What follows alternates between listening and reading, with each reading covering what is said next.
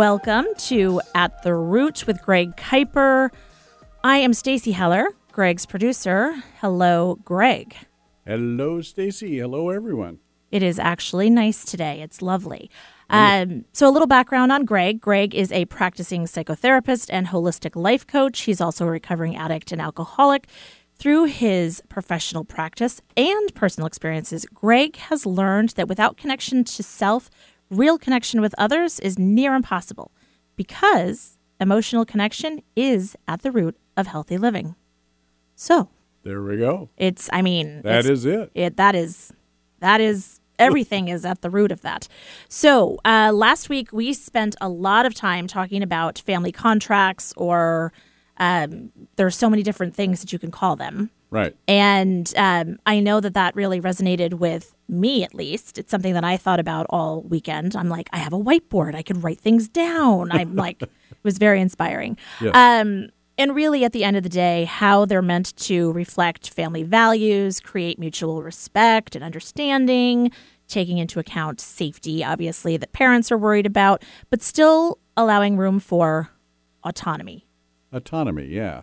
And helping the helping your kids self-regulate their emotions, be a part of the team, if you will, rather than being uh, dictated to, and, and, and allowing them to experience that autonomy, because that's what's happening at that age of their brain development is learning about that and, and trying to experience it. And if we shut them down, uh, they're going to remain shut down for a long time. Yeah. I see it every day. Well, and and you've shared before that you see it not only in your uh, teenagers that are in their late teens, but I mean you see it in forty-year-old women, I see it in fifty-year-old men, adults, and you know there's there's that um, kind of residual from that time, and you know you can you can allow room for autonomy, still have accountability, Yes. And build resilience. So I figured let's let's talk about autonomy, um, because I think there's so many different things that it can look like.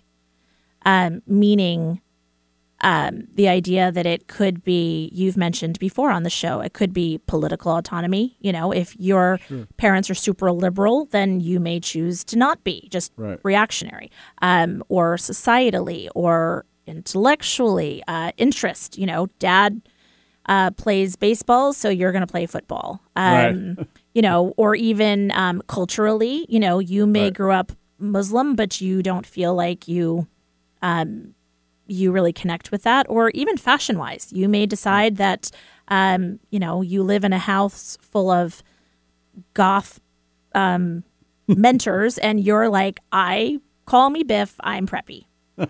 So you Well- know, let's let's talk about what autonomy looks like at this age, so that parents sort of get that sense. Well, I think it kind of starts when when they start getting this feeling of social justice, right? And that's when that age of oh, middle school, 12, 13, w- w- right in there and they start seeing that things aren't fair. Or maybe there's some hypocritical stuff going on and they're mm-hmm. and they're and they're just experimenting that and seeing it. And social justice, I, everyone knows. I mean, if you've had teenagers, that's one of the first things that just really creeps into their thinking and their uh, reasoning and forming opinions. And that is where that autonomy comes in and allowing them to express their opinions and embracing that. I mean, we don't have to fight against it or or tell them they're wrong. I mean, that's uh, that's just damaging, you know. And go ahead. Well, I was going to say I I have noticed that at least I try to take myself back to when I was a teenager. Sure. It was a long time ago, but it's fine. Don't worry about it. Um, and one thing that I remember is when I was doing something or dating someone that my parents didn't approve of, Right. they warned me about the lasting effects and they they went to this like end zone of like this is what's going to happen and there was this projection of all the bad and then if i dated someone or i did something that they weren't concerned about Right. then it was i was just having fun Right. so if they didn't approve there was consequences if they did approve there was none Well, and it's and a lot of times those those adults, those parents, just have opinions about something that they've formed, and maybe it was modeled to them, or they got their opinions from their caregivers way back when. But but they get these opinions, and it's easy to express that opinion to your kids, and then use that very tool or whatever you want to call it. It's not a tool that you're talking about against them. And I've been there. I've experienced this. I don't want you to have to go through what I've gone through. right Uh, I mean, how many times did you hear that? Um, uh, Or and- actually, conversely, I heard, "Why aren't you doing what I did? What I did was awesome." And Right. you know, why aren't you more like me, socializing with so and so or doing this? And I'm like, because I don't want to. I'm not ready for that. Right. And it's so important. I mean, think about it as adults. We do not like it at all. We it's it's we feel so disrespected when someone um, disavows, disallows our opinion, doesn't even listen to it, to to to talk about it, banter back and forth, mm-hmm, whatever. I mean, it's mm-hmm. just so disrespectful. What is the difference? Right. What is the difference if they're 14 or they're 40? Now, you know, we want to help them. We want to help them develop on a good path, but helping them explore those opinions rather than shooting them down. There it is in one sentence. Explore their opinions in a positive, uh, educational way rather than shoot them down because we don't have time. This is going to take 10 minutes to talk about this. And if I just say, because I said so, it's over. And, yeah. and you know, it, we are responsible as parents to help these kids develop this emotional maturity, ability to self regulate. Um, and it's, if we don't model it, they're not going to get it. And they're going to end up like us 20 years from now. Yeah. Oh, No, it's just going to happen. It, it, it happens all the time. Um, and so it's so important to take that time to allow them to explore that opinion. What do you think about this? Oh, I get what you're saying. No, but I'm thinking this way. What do you think? That kind of a conversation. Um, and you still may not want to let them stay out to two in the morning, but Well- but but you know at least you had a Right, well, and- discussion about it, right? I mean, Right.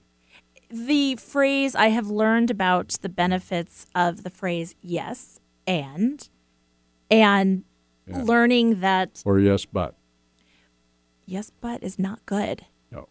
Yes but negates everything that was said. I I can say this because I know my mom's not listening right now. I grew up with, you know, a mother whom I adore. You know, she's wonderful and she tried. You shared a story about your mom and how, you know, she had you pray and that kind of thing, and that's not helpful. Well, my mother said to her, you know, newly minted teen, you know, someday you're going to grow up to be, you know, the size of a barn and you don't take care of yourself and, you know, you're built like your father, which was to say, heavy set with great legs, by the way. um, and, you know, saying those kinds of things. And there was, or she would say, you know, you're beautiful, but. Yeah. And so that negated everything. So I never really believed her during that time. It took me a long time to realize. And then it took me a long time to realize just how much I was employing that phrase, the yes, but. And so really started paying attention to it in Right. in relationship to, you know, Pete and the kids and coworkers and just myself. Well, too, and we're we're helping, helping. We're we're modeling to our kids that yes, but too. I mean, how often do you hear that from teenagers? Mm-hmm. Yes, but yes, but no, but whatever. If we can help them understand and look at all the options and and help them to work through those decisions in that way rather than shooting them down. Um, well, and sometimes we do have to put our foot down. I mean, right? I mean, we're the parents, and we we've got safety in mind. We've got all kinds of things in mind. That, right. Well, and you know, and there are some. It's okay to have some, you know, a, a family moral compass and the kind of things. One of the things that, in thinking about this conversation, is the fear that parents have in what the autonomy means. And the thing is, and you'll correct me if I'm wrong, very rarely do the kids, if allowed to explore this, right. it's going to evolve. And frankly, we're all going to end up like our parents anyway. I mean, eh, not pretty much. Not completely, but the things that I like never thought that I would say and that I'm saying, I'm like, oh yeah, there it is. Right. Um, but allowing the kids, I want to. I just thought about the fear that we all have, like, you know, well, it's, it's a fear that we're going to lose control of the family or the situation, right? If yes. we give them too much autonomy or help foster that autonomy within reason, mm-hmm.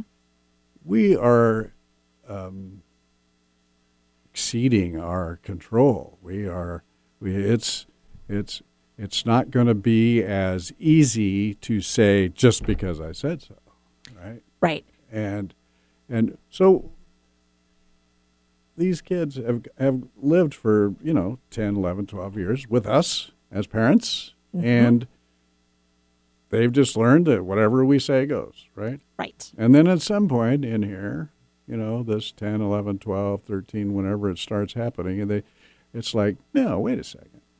Does, this isn't right. Mm-hmm. Or this isn't fair, let's put it that way. Um, and I'm seeing a lot of um, uh, hypocritical stuff happening here. And that's that's what's so important about us being able to share this with our kids is helping them modeling it for them mm-hmm. i mean when when autonomy gets sh- uh, shut down in extreme instances in a child's life in, in, a, in a family later uh, i see those adults and they are unable to make decisions mm-hmm. um, and and we can always tie it back to something like this that rejection or their opinion was never even heard mm-hmm.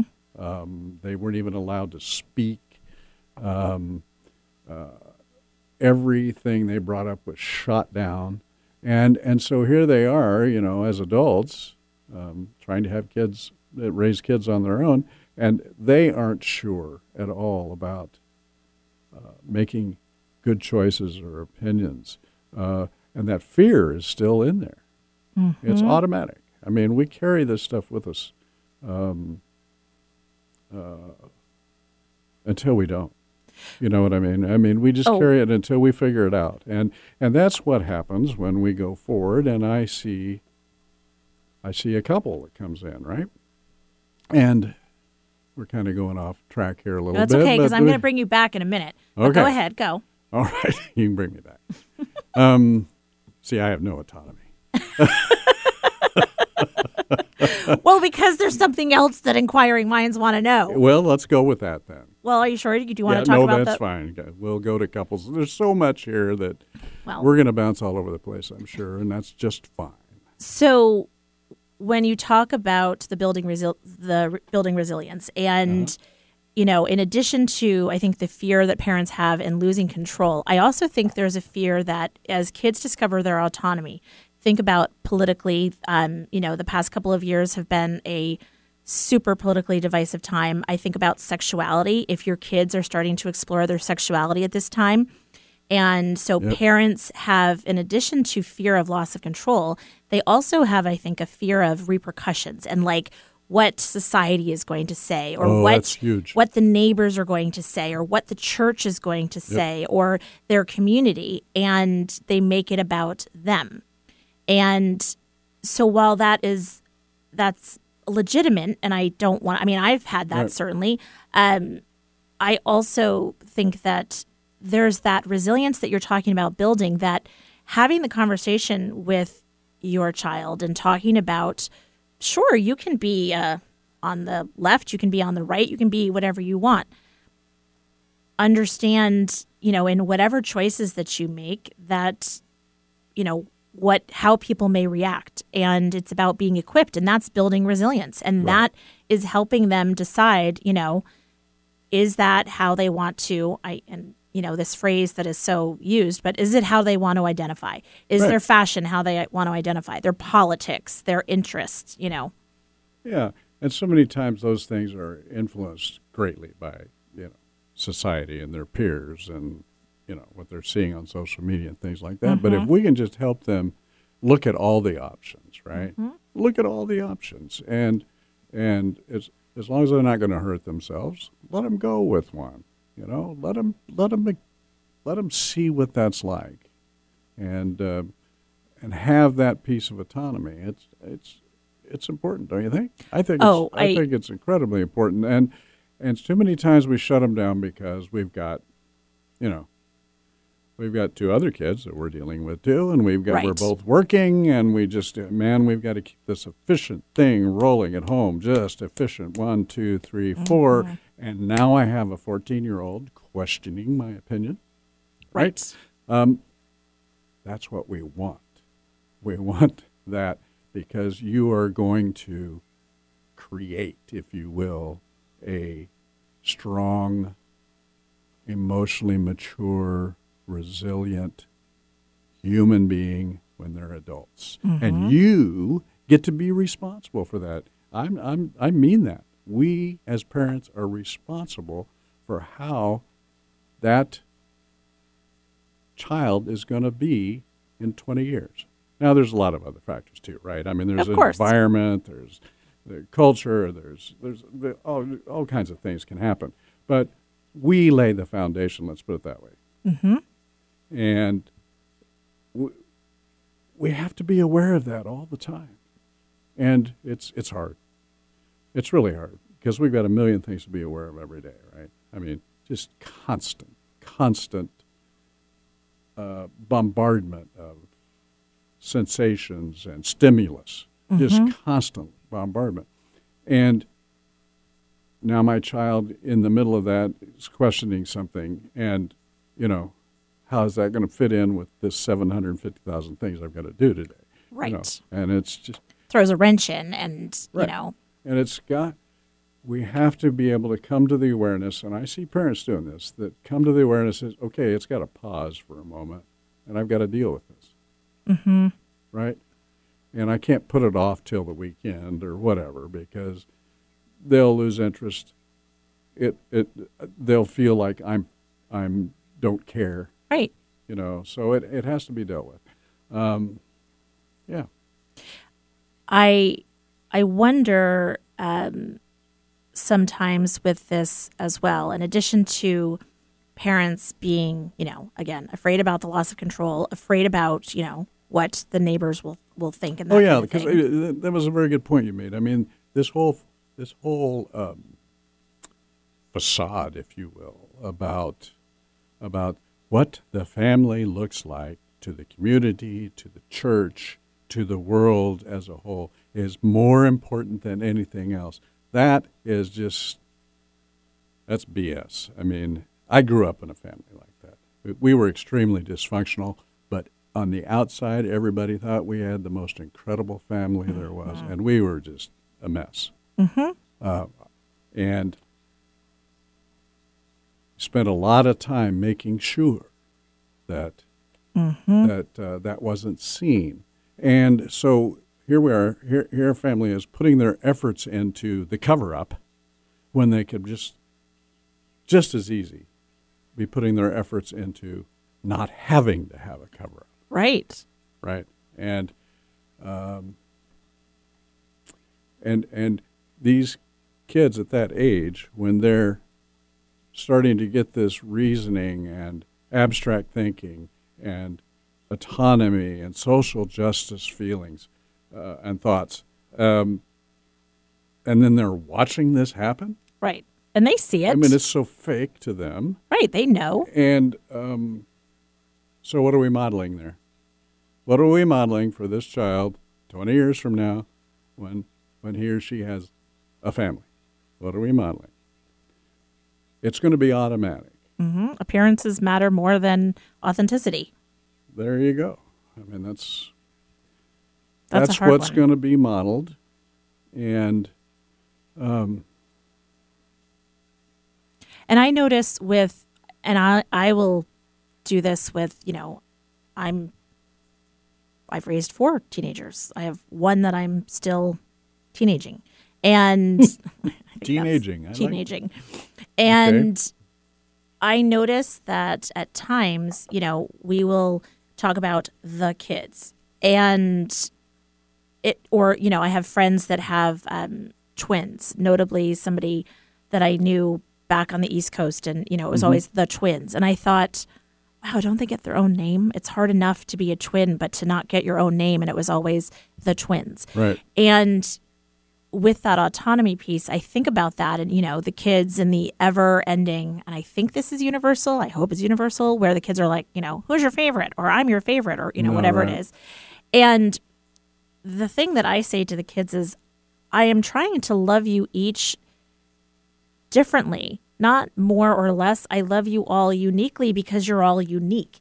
And that's the thing that I notice again with the autonomy piece that what you're going to converse or interact with one kid is maybe going to be different. You know, it's like the whole um, uh, love language thing, right? It is very much so. You know, I, I just brought a, a, a thought to mind here where I I, um, counsel a couple of teenagers, you know, adolescents, and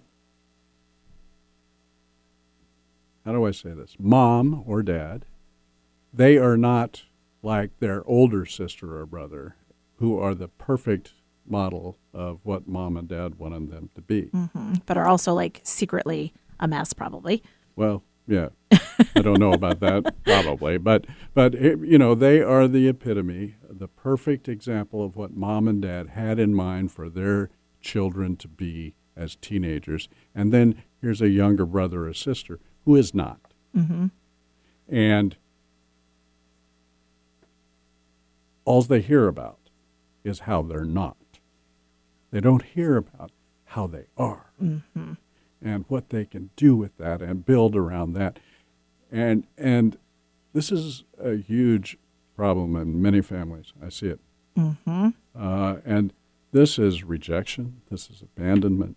This is uh, uh, self worth and self esteem. Mm-hmm. I mean, this is the age that we need to nurture whoever this person is going to be in their life, Mm-hmm. I- whatever it is. I, noticed mean, it in our family with with Right. Charlie. And Charlie, you know, he's got three older siblings that all seem to be lumped in together and then there's Charlie and you know, Charlie is his own unique person and he will end up comparing himself I think at times and you know, he's so uniquely yes, the experience is different and so you tend to think like, oh, mm-hmm. the experience is different. Charlie is having me exercise muscles that I didn't know existed in my parenting. Do you have a waiver or anything with Charlie? Here? I mean, he's, he's Well- Charlie. Uh, no, but it's I believe in I Yeah, yeah. he knows get that it. I talk about it Oh, and yeah, that yeah, it's yeah. That it's a helpful. I know it is, but I'm like super sensitive about it cuz you know, like I Right, got to be careful. Um but I I it brings up for me that I it just reminds me and underscores that keeping each kid's experience unique. Yes, there are some best practices that you learn as a parent that you can advise. However, each kid is going to want to do it their way, and you can't say, "I told you so," or you can't say, "See, it worked out better for you know this sibling." Well, you can say it, but you're really doing some damage. That's for sure. Uh, Right. uh, This, this, all of these experiences we're talking about with these kids, when we shut them down or we or we don't allow them to be themselves, and we don't nurture that, that it's it's creating relational trauma. That's what we call it, relational trauma. And this comes from, you know, results from ruptured attachment, we call it. We'll talk about that some other time. But, but this relational trauma, we automatically carry it into adulthood. We're going to talk some more about that. We're running out of time, and I'm really want to talk here, and I can't.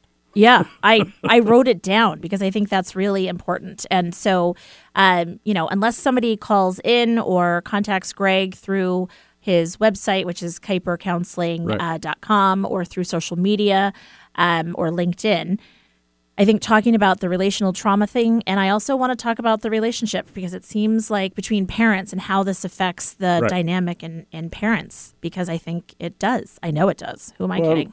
And if, if folks want to call in too while we're talking, we really would encourage that. We, Ab- we'll take some questions from time to time. We can shut up for a little while. I, well, yes.